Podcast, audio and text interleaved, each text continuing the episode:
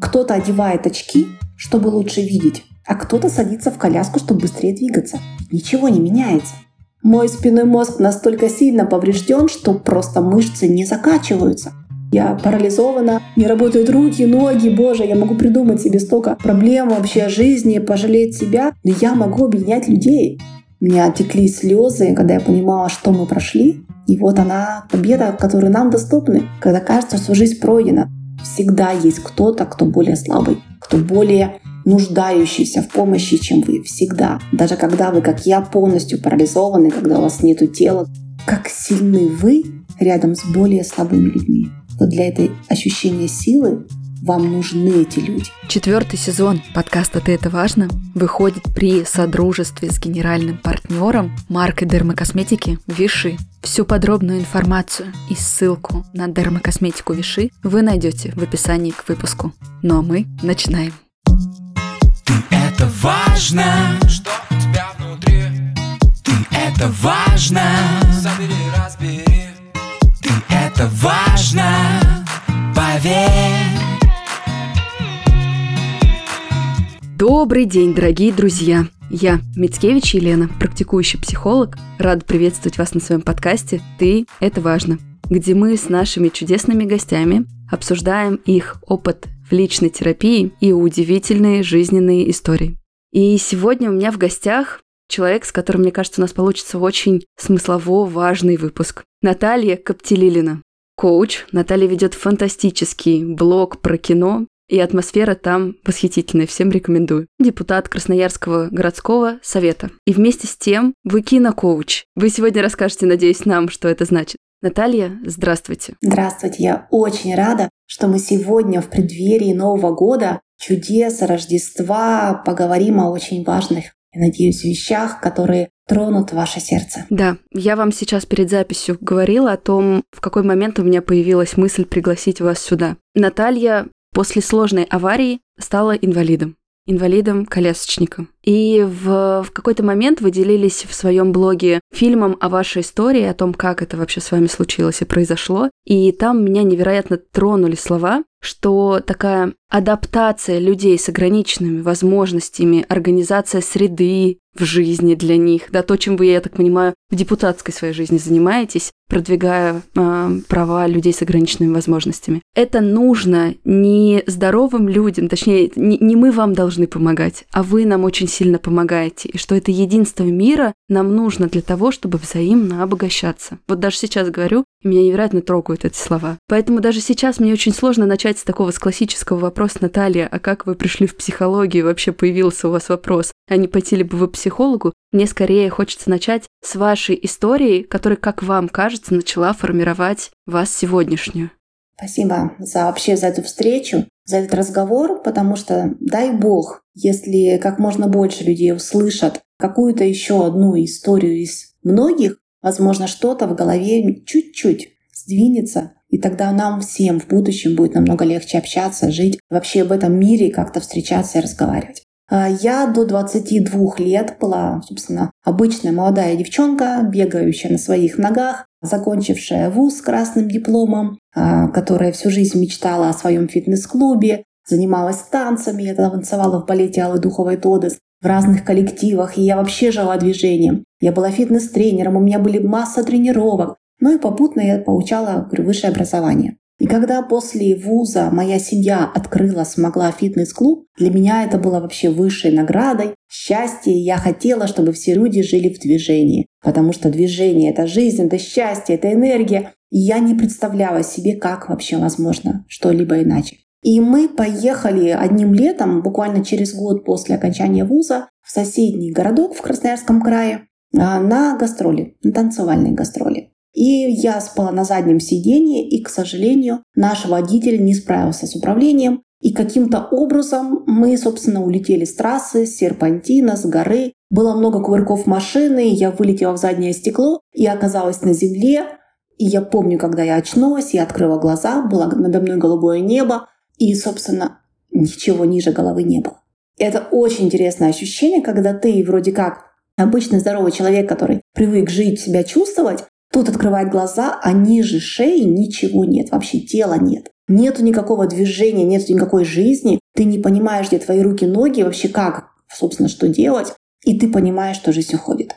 И вот это вот явный момент, когда я лежала, смотрела на облака, они, помню, бежали, это было лето, и я помню то жуткое состояние вот просто неумолимой борьбы к небу. Вот, пожалуйста, Боже, оставь меня еще. Я еще столько хотела сделать, пожалуйста. Вот только не забирай меня сейчас. И начались, конечно, мучительные просто годы, дни борьбы за мою жизнь, потому что врачи ставили очень плохие диагнозы. Она проживет день, два, неделю, там травма несовместимая с жизнью. Я раздробила три шейных позвонка практически полностью, и мне из бедра выпиливали кости, собирали мою шею вновь. И там масса врачебных ошибок, и я постоянно уходила, и что-то мне все время какие-то трубки вставляли, спасали. И вот буквально только через год меня окончательно зашили, и наконец-то допустили в любимый спортзал, потому что моей главной мыслью вот этот год, пока меня спасали, было вообще допустите меня быстрее в спортзал, привезите меня. Ведь я же знаю, что такое закачивать свое тело, я знаю. Я себя ноги поставлю, вот вы только быстрее зашейте и довезите меня до спортзала. И это было, конечно, тоже такое одно из историй преодоления, потому что в тот момент я не помню сильных стрессов а, в плане срывов не было слез, не было вот этого, когда ты понимаешь, что все кончено, ты жертва, все плохо, все пропало, потому что у меня как-то сильно быстро включилось ощущение, что возле меня есть мои близкие. И они делают все возможное, что сделать. Что вообще возможно в этом мире. Они ищут врачей, способы, они со мной ночуют. И они не знают, и врачи не знают. И просто все зависит от нас, того, как мы соберемся и будем идти, собственно, вперед к этой цели, к этому спортзалу. Ведь а тогда я-то там уже смогу сама себя поднять на ноги. И вот мы, грубо говоря, взявшись за руки, двигались к этой цели. Поэтому я всем, кто попал в такую сложную ситуацию, советую одно. Как можно быстрее себя, себя любимого, переключите внимание на тех, кто рядом. Улыбнитесь своей маме, улыбнитесь своим близким, кому-то еще. Там найдите даже цветок, за которым вы будете ухаживать. Всегда есть кто-то, кто более слабый, кто более нуждающийся в помощи, чем вы. Всегда. Даже когда вы, как я, полностью парализованы, когда у вас нет тела, когда вы умираете, дышите на аппарате дыхания, всегда можно улыбнуться медсестре глазами, потому что у меня во рту был кляп в реанимации, чтобы эту трубку ИВЛ я не перекусила. Это тоже отдельная история. Но это была другая история. Когда я попала в спортзал, оказалось, что ничего не работает. Мой спинной мозг настолько сильно поврежден, что просто мышцы не закачиваются. И я качала час, например, пресс, час качала спину, час качала руки, ноги. Я просто сутками, днями, ночами, с утра до вечера качала-качала свое тело, как тренер, как бывший да, тренер, как знающий, как работает физиология, но почему-то оно ничего не работает, оно все работает как-то иначе. И пять лет прошло, прежде чем я сказала «хорошо».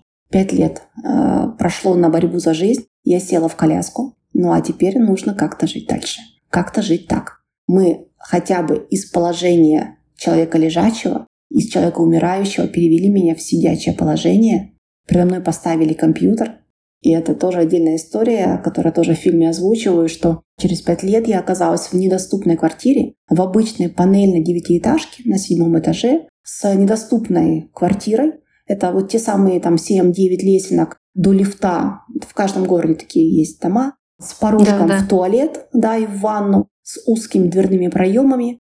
20, мне было 3, 22 разбилась, 23 было в реанимации, плюс 5 лет. То есть я молодая девушка, которая по сути должна жить, бегать, да, заводить семью и вообще как-то развиваться, работать на любимой работе. Я оказалась в недоступной квартире. У меня не работают до сих пор пальцы рук, вот уже спустя 15 лет. И тогда они работали. Я могла только сидеть в коляске, меня катали, или если это была коляска с электроприводом, я могла а, двигаться с помощью джойстика а полностью всю помощь по жизни. Вот даже стакан воды я до сих пор сама взять не могу. То есть я вообще полностью зависима от сопровождающих, от своих родителей. И я сидела в кровати, передо мной поставили стол, поставили компьютер, к моим пальцам привязали картонки, чтобы как-то их выпрямить. Руки немножко начали шевелиться, но пальцы не заработали. То есть я могу приподнимать а, плечи, локти, но, собственно, это все. И я как-то могла нажимать по этим клавиатуре на эти клавиши. И вот передо мной было окно, в окне был соседний дом, и на улицу меня выносили раз-два в месяц мои родители, которые тоже уже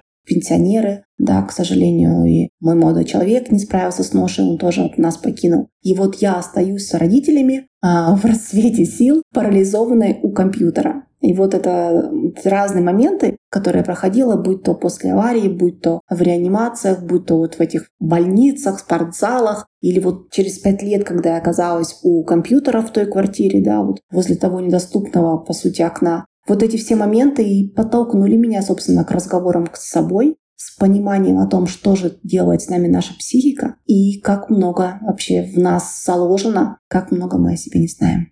Что тогда психоэмоционально с вами происходило? Потому что я могу представить, вот сейчас вы уже спокойно это озвучиваете, да, молодая девушка, молодой человек покинул, планы на жизнь как-то обрушились. Что происходило внутри, что помогло как-то принять и переориентироваться? Мне даже сейчас неловко произносить слово «принять», потому что я понимаю, что это не какое-то одно действие, это процесс. Это большой процесс. И где вот на этом пути психология, коучинг, да, и работа такая глубокая внутрь в себя началась, как она родилась? Да, вот спустя годы я когда анализировала, как же вообще в тот момент э, и внутренне не сломалась, и вообще что помогало двигаться, это вот все-таки пресловутые маленькие шаги, про которые нам все говорят, то мы это пропускаем сквозь уши, кажется, да, Господи, вы замучили уже с этими своими маленькими шагами, с этими целями, все говорите жить-то как. Но это на самом деле работает. Когда ты с утра просыпаешься, а, вот в этой в реанимации, и ты знаешь, что часа через там три к тебе придет медсестра. И для тебя остается задача дожить до этого момента, потому что там будет развлечение. Там она тебе сделает какие-то уколы, откроет шторы, там что-то сделает, ну, жалюзи, да, и так далее. Или когда далее ты просыпаешься в реабилитационном центре, ты знаешь, что твой день расписан на занятия, которые ты должен посещать. И если ты будешь их посещать в течение месяца,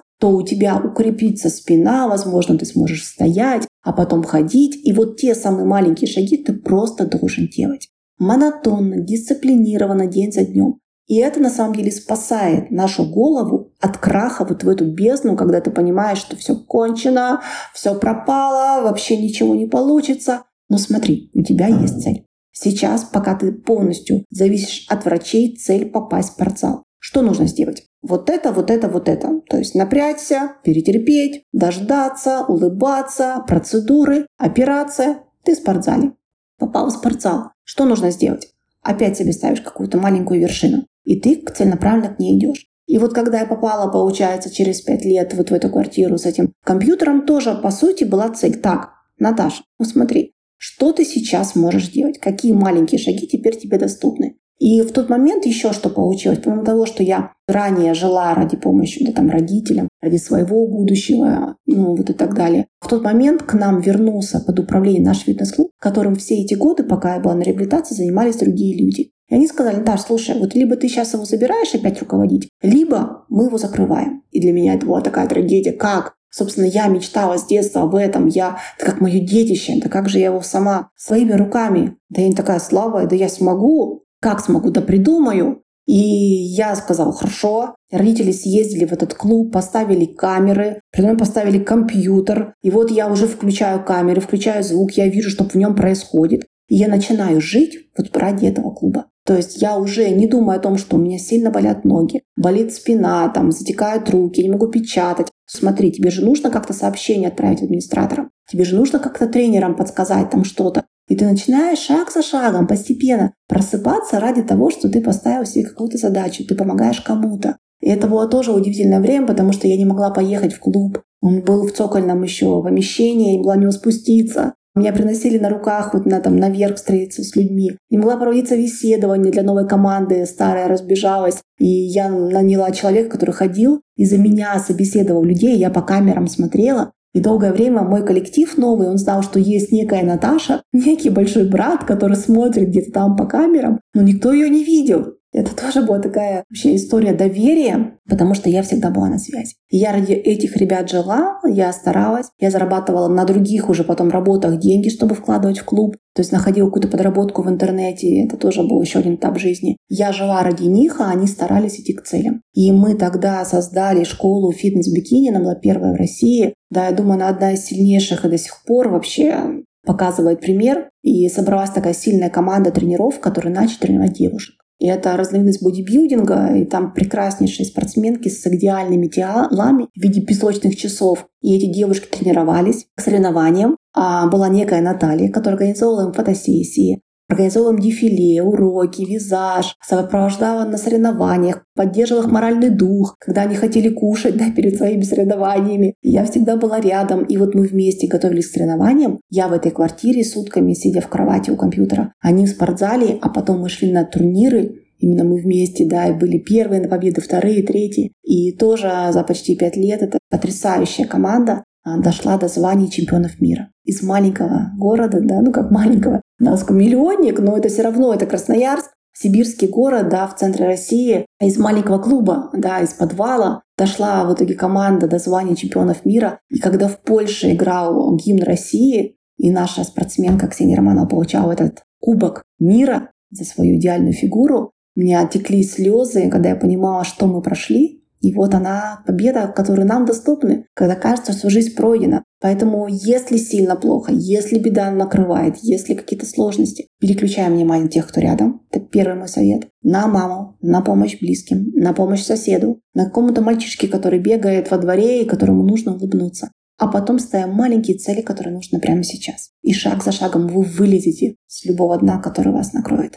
Знаете, как интересно, вы этого не знали. Это какая-то запараллеленная часть моей жизни. Но у подкаста «Ты это важно» есть продолжение в виде портала, где работают психологи. И сейчас, вот уже первый месяц мы отработали, есть, существует психологический клуб. С 23 января стартует следующий блок работы. Мы решили организовать его в три месяца. И у нас как раз-таки там будут три темы. Это желания, цели, это здоровая внутренняя мотивация, и это те чувства, которые могут нам мешать на этом пути. Это страх, зависть, стыд, вина, неловкость. И то, что вы сейчас говорите, так попадает сильно внутрь меня, потому что сейчас кажется, ну какие планы, какие желания, мир настолько неопределенный. Но мне так нравится то, о чем вы говорите, что мы отделяем глобального от частного. В этом частном, в этих конкретных, понятных, осязаемых границах дня, недели, месяца смотрим, что от точки нашей жизни нам доступно какие мы, что с нами происходит, какие у нас есть ресурсы, желания и возможности. И дальше начинаем выстраивать вот эту понятную систему маленьких шагов. И я как-то сейчас внутри для себя, вашу историю, тоже получила такое внутреннее подтверждение, что мы организуем что-то правильное. Друзья, если вдруг вам это откликнется, присоединяйтесь, э, ссылка будет в описании. Супер. И я добавлю еще про тему вины, про тему стыда. Это вот тоже же, кстати, интересная история. Если вы раскроете, научите, это будет очень важно. Потому что когда ты вдруг а, человек, который бегал, который ходил, да, я, собственно, мне как-то не было раньше в моем окружении людей с инвалидностью, ну, как-то так случилось, да, я не общалась, не встречались мне люди, среди моих знакомых никого не было ни на колясках, ни слабовидящих, слабослышащих, а тут раз коляска, и как будто бы ты оказываешься за чертой ты моментально оказываешься в каком-то в другом положении, даже на уровне зрения, да, то есть люди все стоят, а ты внизу а поднимаешь на них взгляд, и вот это выдержать, что на тебя смотрит как будто бы не так, и появляется то самое чувство стыда и какого-то сжимания вот плеч, и хочется спрятаться, как если бы вы вышли с обожженным лицом. Казалось, что на вас все смотрят. Или молодые девочки стесняются прыщиков на лице. Или еще какая-то беда, или какой-то шрам, какая-то Господи, да чулок поехал, да, и там какая-то проблема, и кажется, все на него смотрят. Или каблук сломался, или прическа не та,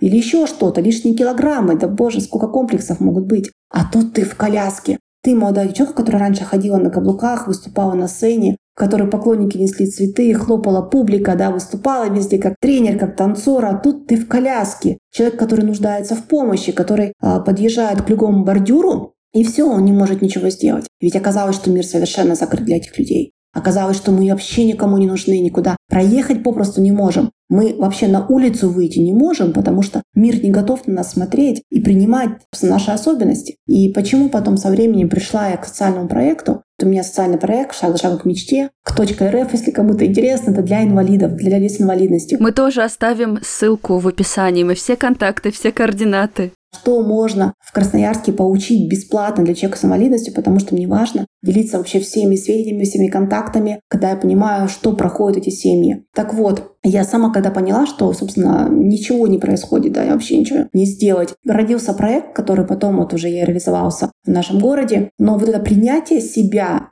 оно шло постепенно, потому что вот это чувство стыда, непонимание общества, оно тоже долго было внутри. В какой точке вы ощутили, что вам нужна, в том числе моральная поддержка? Не что вы при всех прочих, да, можете быть полезны другим людям, но что и вы в чем-то нуждаетесь не только на уровне физиологических каких-то потребностей, а на уровне души, на уровне чувств. Угу. Очень интересная история, когда ты переключаешь фокус себя на других. И ну, я просто работала как машина на самом деле. Сутками, будь то клуб, когда просто постоянно работаешь, работаешь, работаешь. И меня садили с утра, и я к вечеру только мама, грубо говоря, меня забирала компьютер, меня ложила, распрямляла мои ноги, которые сводила с пастикой, их трясло, сводило от боли. По глазам, я помню, тогда текли слезы, тоже бывало, она меня растирала. И вот все-таки, конечно же, в те моменты я была очень слаба. И я нуждалась в том, чтобы пришла мама, помогла мне просто повернуться на другой бок. И я поняла, как много я вообще лишена. И вот в те моменты очень важно было, чтобы кто-то оказался рядом. Но начинался опять же новый день когда я опять была на коне, когда я опять себе ставила цель, опять шла далее. Вот, и а, далее, далее, далее дошло до того, что в итоге стало появился ну, клуб, который стал чемпионом мира, стали заниматься люди а, уже в нем, то есть со всего города. Потом стали появляться вот эти социальные инициативы, которые поддержал наш город, наша администрация города. И стали открываться бесплатные спортзалы для инвалидов. И я опять жила, по сути, для людей, помогала им реализоваться, посещать спортивные мероприятия, культурные. То есть стала заниматься доступностью города,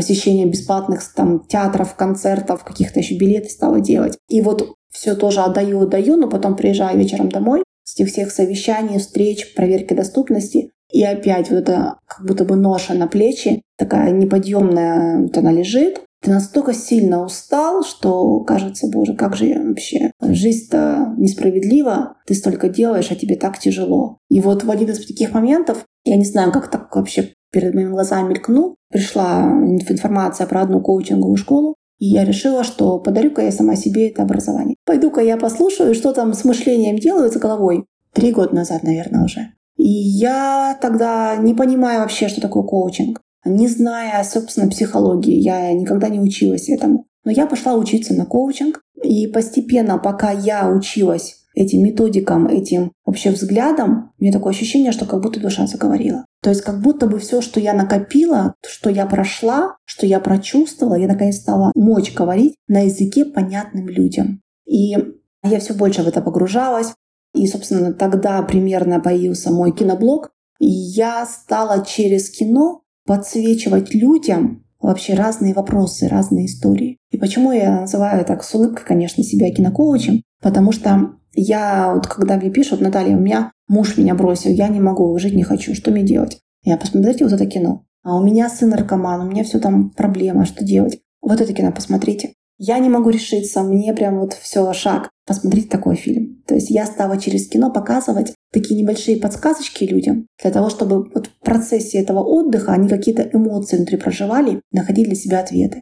Ну, конечно, это одна из первых ступеней для человека, который хочет познать себя, найти ответы, но она стала работать. И в итоге она стала настолько востребована, что вот блог сам по себе развивается, там, говорю, уже почти 180 тысяч по всем сетям. Без всякого продвижения люди пишут. И у меня уже такая большая вообще в голове задача, вопрос, боже, как же разорваться? Куда же, как же, что же делать-то? Потому что есть моя история с инвалидами, с депутатством, да, со всей вот моей работой, коучинг, и тут же еще блог, который стал уже частью моей жизни. Поэтому это вот очень, конечно, интересная история. Когда ты учишься на помогающего вообще специалиста, ты проходишь большое количество практики, отработок, индивидуальной работы. Вот что с вами, не как со специалистом, а как с человеком внутри происходило? Какие важные для себя осознания произошли, что, возможно, получилось присвоить, да, а что, наоборот, как-то от чего-то избавиться. То есть как ваша внутренняя трансформация развивалась вот в этот период обучения? Да, прекрасный вопрос и на самом деле очень важная тема, потому что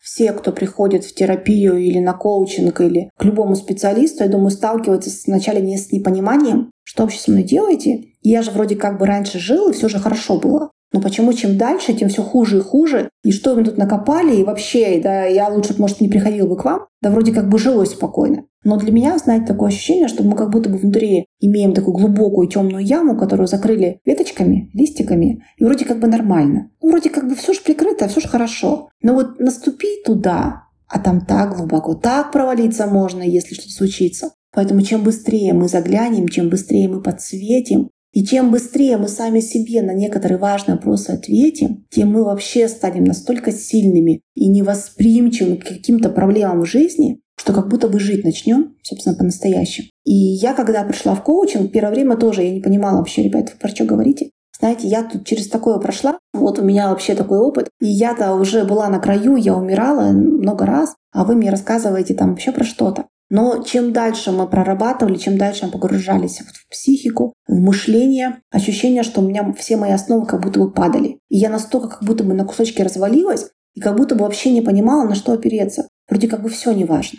Вот на самом деле все не важно. И на самом деле а, мы можем выбрать путь, по которому будем дальше идти, не опираясь ни на свои прошлые беды, ни на свои прошлые победы, а просто вот будучи сильным, крепким и цельным, шагать по любой дороге. И когда вот это перерождение случается, о том, что не важны никакие титулы, никакие вот эти таблички, награды, не важны прошлые твои беды или твой какой-то опыт ранимый, который был у тебя, а ты прямо здесь сейчас можешь выбрать свою новую жизнь, новую дорогу, становится так легко, становится так сильно внутри, такая появляется вообще энергия, жизнь как будто в тебя вот вообще настолько пронизывает, и вот ты просыпаешься с утра и кажется, боже, да я же все могу, да я же вам сейчас так столько всего наделаю, и это хочу, и вот это, и да вот, боже мой, и кто бы что ни говорил, да абсолютно не важно. Не важно любое мнение. И что бы в жизни ни происходило, вот в этом мире, который постоянно шатается. Ведь посмотрите, постоянно, год за годом какие-то вызовы, постоянно что-то нас тревожит. Но когда ты внутри полностью креп, когда ты знаешь, что ты хочешь, когда ты знаешь, на что тебе внутри можно опереться не снаружи, а внутри. Ты будешь идти по любой дороге. Будь то пустыня, будь то прекрасный какой-то оазис, будь то прекрасное побережье, ты будешь счастлив просто от того, что ты идешь. Это же счастье просто жить, те самые делая маленькие шаги. Что сейчас вашей такой опорой служит? На что опираетесь внутри себя вы? Я столько всего хочу. Боже, я уже столько всего сделала. Мне кажется, я победила уже во всех возможных доступных мне федеральных конкурсах. Будь то лидер Россия политика, женщина-лидер, там полит стартапа. Я даже уже участвовала в выборах в депутаты в Госдуму. Хотя, боже, я обычный человек, который был вообще далек от политики, но я уже и туда успела зайти, да как-то поучаствовать.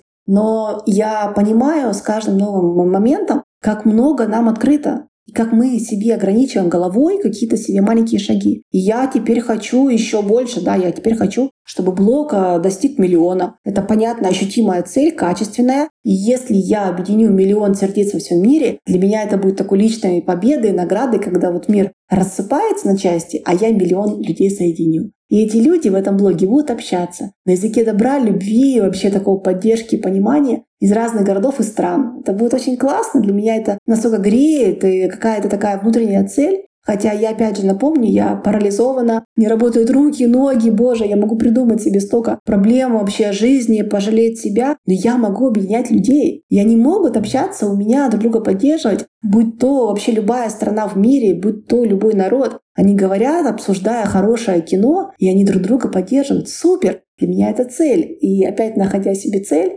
я нахожу возможность для себя двигаться дальше. И задачи, почему я просыпаюсь по утрам. Наталья, но ведь при этом при всем вашей работой, вашей большой целью, насколько я вижу, является в том числе объединение людей с ограниченными возможностями и нет. Да, такой, опять же, мир, симбиоз и такая презентация, что ли, друг другу этих двух миров и объединений. Может быть, сейчас мой вопрос покажется каким-то глупым, но у меня на него внутри есть ответ, но мне очень интересно, как его находите вы, почему вам кажется это важным. Ведь действительно сейчас огромное количество людей считают, что да зачем моим детям видеть, что, не знаю, есть дети-инвалиды, кто от рождения такой. И много. Мне не хочется сейчас эти слова вслух произносить. Мне кажется, мы в новостях можем зайти, это почитать, увидеть, это повсеместно. И это действительно очень жестоко и несправедливо. Но мне хочется про вашу внутреннюю мотивацию, про то, как вы со своей стороны это чувствуете и видите. Давайте я расскажу на примере понятном, а, немножко стороннем для начала. А вот, например, есть разные глубокие фильмы. И есть фильмы «Однодневки»,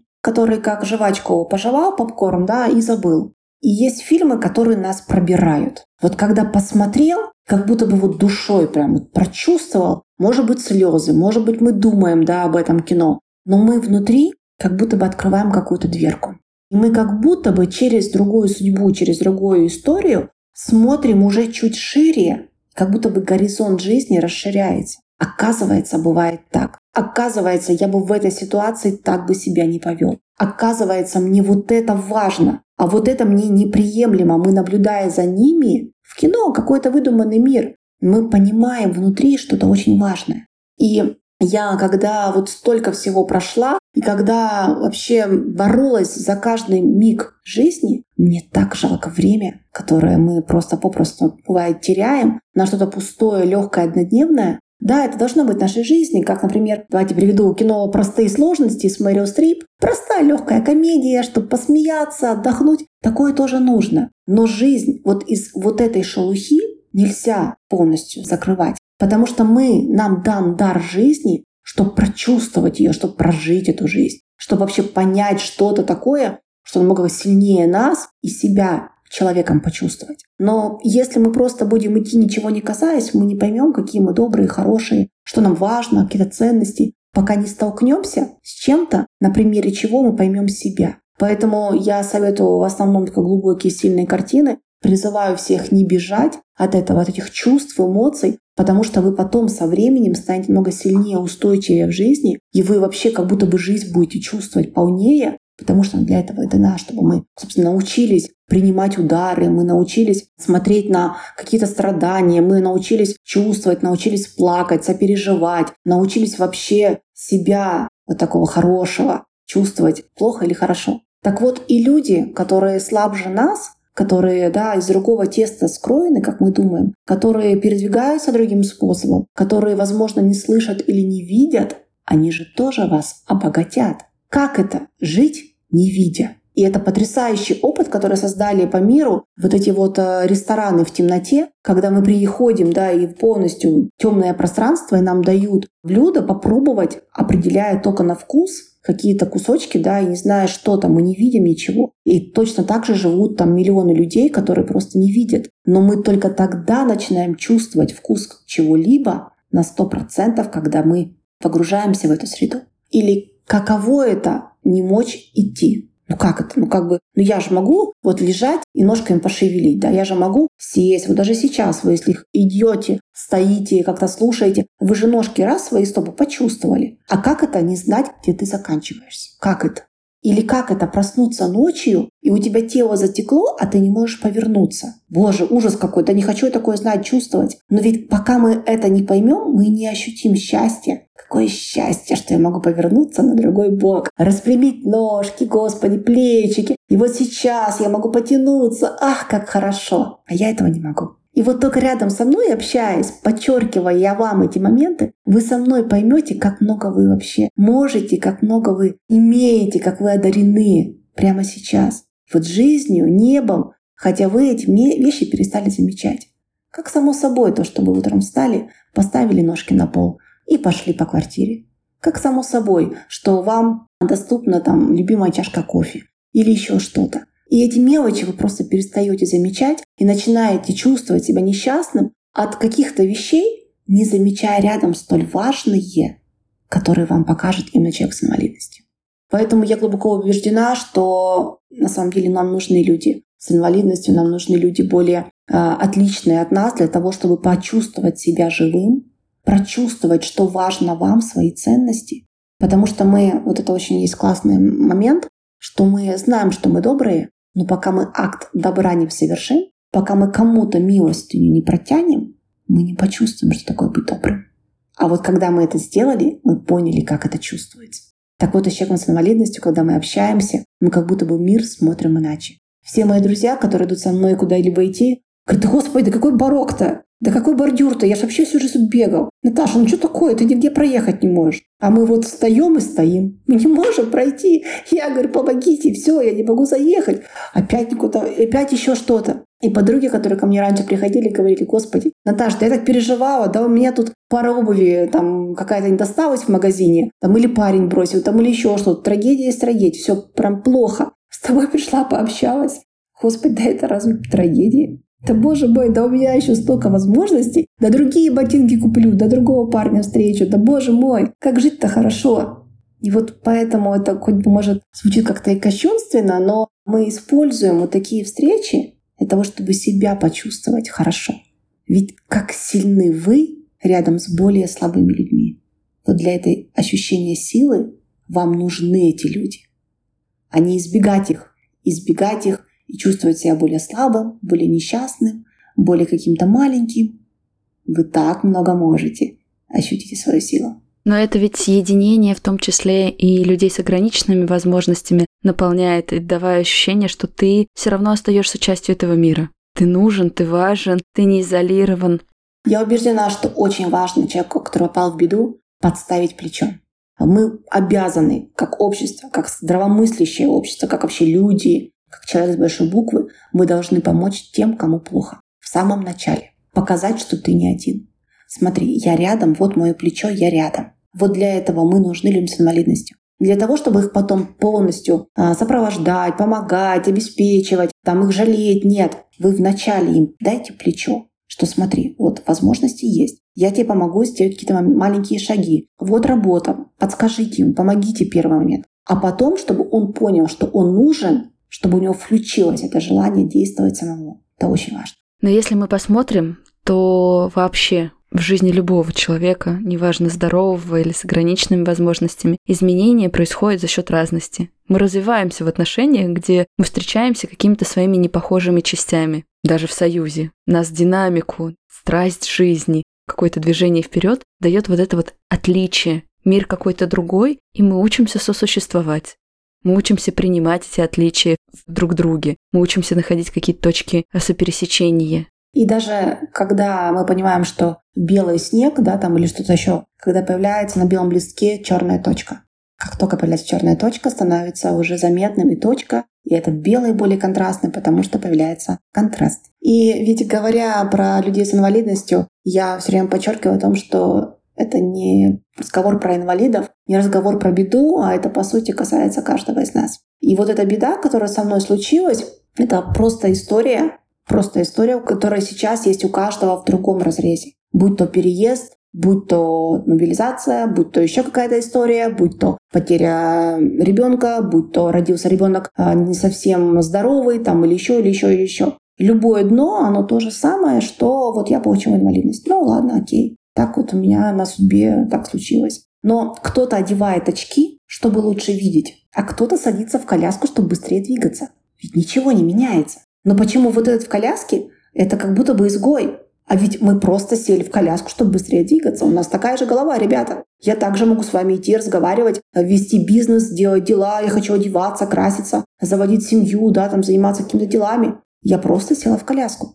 Почему же коляска – это символ какой-то другой жизни? Нет, не является символом другой жизни. И действительно хочется, чтобы в мире было больше доступности среды, пространства, где мы живем вот таким вот содружеством. Содружеством разных людей, содружеством разных стран, разных наций у нас этот год какой-то. Знаете, вот вы говорите про мир разъединяется, вы объединяете. Вот у меня есть такое же созвучное внутри ощущение, что очень хочется людей, которые хотят чувствовать, хотят сохранять человечность, дарить миру мир, слышали голоса друг друга, ощущали, что они не одни. Даже если вдруг так случилось, что в своей жизни они сейчас в моменте ощущают одиночество. Смотрите, ведь в любой момент тот, который радуется, ведь он тоже в этот же момент может быть очень сильно несчастен. И у него тоже куча проблем. У него утром сбежало молоко. И у него там еще ребенок не, заб, не забрали из садика. И куча в голове проблем, но он радуется. И ведь у него просто фокус немножко сдвинулся, мышление развернулось, на то, чтобы замечать эти маленькие хорошие вещи. И чтобы вот у другого человека тоже фокус двинулся, нам для этого и нужно общаться, объединяться, чтобы с плохого как можно быстрее фокус двинуть на хорошее. И как только мы будем все больше замечать хорошего, яркого, боже, да небо какое голубое, да снег, да Новый год скоро, супер, ребята. Ну и пускай там есть такие проблемы, да у нас у них все. Но сейчас конкретно смотрите, какое прекрасное время. Декабрь. И вот для этого нам нужно общаться с людьми, которые смотрят немножко иначе на этот мир, для того, чтобы самому быстрее переключить свой взгляд. Вот сейчас из нашей такой чудесной теплой беседы я хочу в завершении попросить вас пожелать что-то нашим слушателям, как вот этот маленький фокус. Может быть, вы порекомендуете, не знаю, 3-5 фильмов, которые могут действительно эти праздники наполнить важным смыслом, важным настроением. Не те, которые уже у нас, знаете, как-то на репите стоят, а что-то новое, что-то нетипичное. Да, самое интересное, что чем дальше я живу, чем дальше я развиваюсь и в коучинге, работаю с людьми, приходят разные случаи, разные жизненные истории, чем больше смотрю фильмов, тем больше я помогаю людям, тем больше я понимаю, как много вообще возможностей у каждого из нас. Но мы так сильно закрываем свои шоры, свои эти очки одеваем, смотрим на мир и как будто бы вот, да нет, невозможно, нереально. Да боже мой, да реально-то почти все. Да поставьте себе какую-то мечту, которую вы давно себе хотели обрести в сердце. Вот поставьте, я хочу, кто-то хочет зарабатывать миллион там чего-либо, но поставьте себе эту цель. Да почему нет-то? Поставьте. Но очень важно, Поставив цель, не забудьте сказать себе, что я готов для этого сделать. Пропишите маленькие шаги, и пускай ваша гора Килиманджаро, она будет далеко от вас, но вы уже будете покупать ботинки, вы уже будете тренироваться, вы уже будете готовиться к этому восхождению. И пока вы будете жить этим восхождением в голове, вы уже будете счастливее, чем если просто скажете «нет, это невозможно». Поэтому я очень вас прошу расслабиться, помечтать, сказать, что 23 год он будет особенным, потому что я так сказала. Не потому, что мир диктует свои правила, а потому, что я так сказала. И я сделаю все возможное для того, чтобы вот это, вот это, вот это получилось. И прям конкретными шагами пропишите себе, вы какие-то маленькими штрихами, что вы сделаете в январе, что вы хотите сделать там еще в другие месяцы. Поговорите с собой, докажите себе, что вы умеете мечтать. А если не умеете, идем к детишкам, разговариваем с ними, слушаем их лепет и понимаем, что они мудрее нас, что они умеют мечтать. Боже мой, так мы уже разучились. И вот это, когда мы обретаем внутри легкость, когда мы начинаем говорить о самом сокровенном, появляется внутри, собственно, то самое спокойствие, та самая сила, которая потом помогает вообще справляться с этими вызовами, которые есть э, снаружи. У вас есть что-то такое сокровенное, ваша мечта внутри, которая вас греет, и где бы вы ни были, как бы больно бы не были, как я лежала на этом операционном там столу там или еще где-то, мечта есть, ах, хочу спортзал, я вам покажу, я встану, вы только меня зашеете, я вам сейчас устрою тут. Говорите мне, что я не выживу. Сейчас, сейчас, посмотрим. Так вот и вы. Поставьте себе цель и грейте эту цель внутри себя. Ну а что касается кино, ох, у меня в голове столько фильмов, которые я могу насоветовать на любой случай жизни. Давайте. Да, но я вот уже озвучила простые сложности с Марио Стрип, это если нужно посмеяться, потому что он на самом деле очень мудрый и очень смешной. Недавно я советовала фильм, который тоже все знают, но когда его смотришь, я вот буквально недавно специально еще раз пересмотрела, я прям ощутила, как внутренние часики останавливаются как они замедляются, и мы, привыкшие бежать в суете, дела, господи, покупки, вот всякие проблемы, вдруг забываем, что жить-то надо прямо сейчас, что прямо сейчас можно притормозить. И Париж подождет. Название фильма. Париж подождет, а мы сейчас заедем в этот ресторанчик, купим вот эту потрясающую розу, будем нюхать эти прекрасные цветы, потому что, ну и ладно, машина сломалась, значит будет пикник. Потрясающий фильм, я его очень люблю, поэтому посоветую вам тоже. Из более серьезного, но это для людей, которые не могут сделать шаг, я про это уже озвучила. И я думаю, что кому это нужно, он внутри это услышал. И возник вопрос, а что бы посоветовали? Так вот, есть фильм, называется «Мина». И я про него тоже рассказывала, я его люблю, потому что он говорит о том, когда военный в пустыне встал на мину, и он не знал, может ли он сделать следующий шаг или нет. Она уже не работающая или она сейчас детонирует это его движение. И он стоял. И вот эта самая ситуация, когда мы стоим перед выбором и не знаем, можно ли делать шаг вперед. Будет все хорошо или будет все плохо. И вот эта мина, она как раз рассказывает о внутреннем состоянии человека, который вот за эту ночь, пока стоял на этом месте, вот все внутри пережил, а потом сделал шаг. Но что будет, я не расскажу.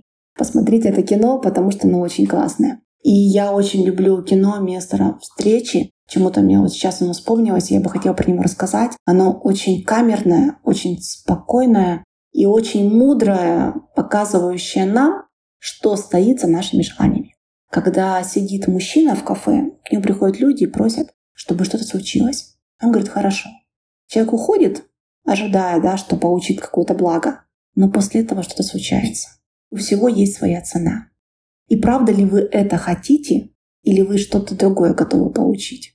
Очень мудрое кино, место встречи. Я прям посоветую его посмотреть. Это вот два серьезных, два легких. Но остальное в блоге, там очень много всего интересного. Я вспомнила фильм, который вы мне рекомендовали. Я сейчас, наверное, его тоже озвучу, потому что мне кажется, что в новогодний праздник его посмотреть будет хорошо. Называется «Большая афера». Тоже очень атмосферный, какой-то жизнеутверждающий. И, во всяком случае, мне он подарил невероятно светлое ощущение такого единства. Я его еще смотрела до нашего переезда в Италию вместе с семьей, и как-то он теплыми воспоминаниями отзывается сейчас у меня. Захотелось тоже поделиться.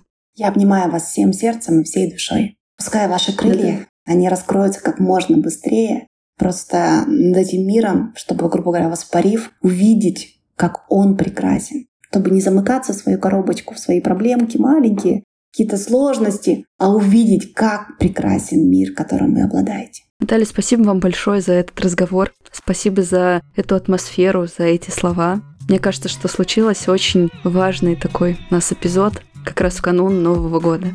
Друзья, но вас всех мы от души поздравляем с наступающими праздниками. Пожалуйста, будьте осознанно счастливы. И помните, что вы — это очень важно. До новой встречи в новом году. Присоединяюсь. Всего доброго. Ты это важно. С кем тебе по пути? Ты это важно. Как себя обрести? Открой свою дверь.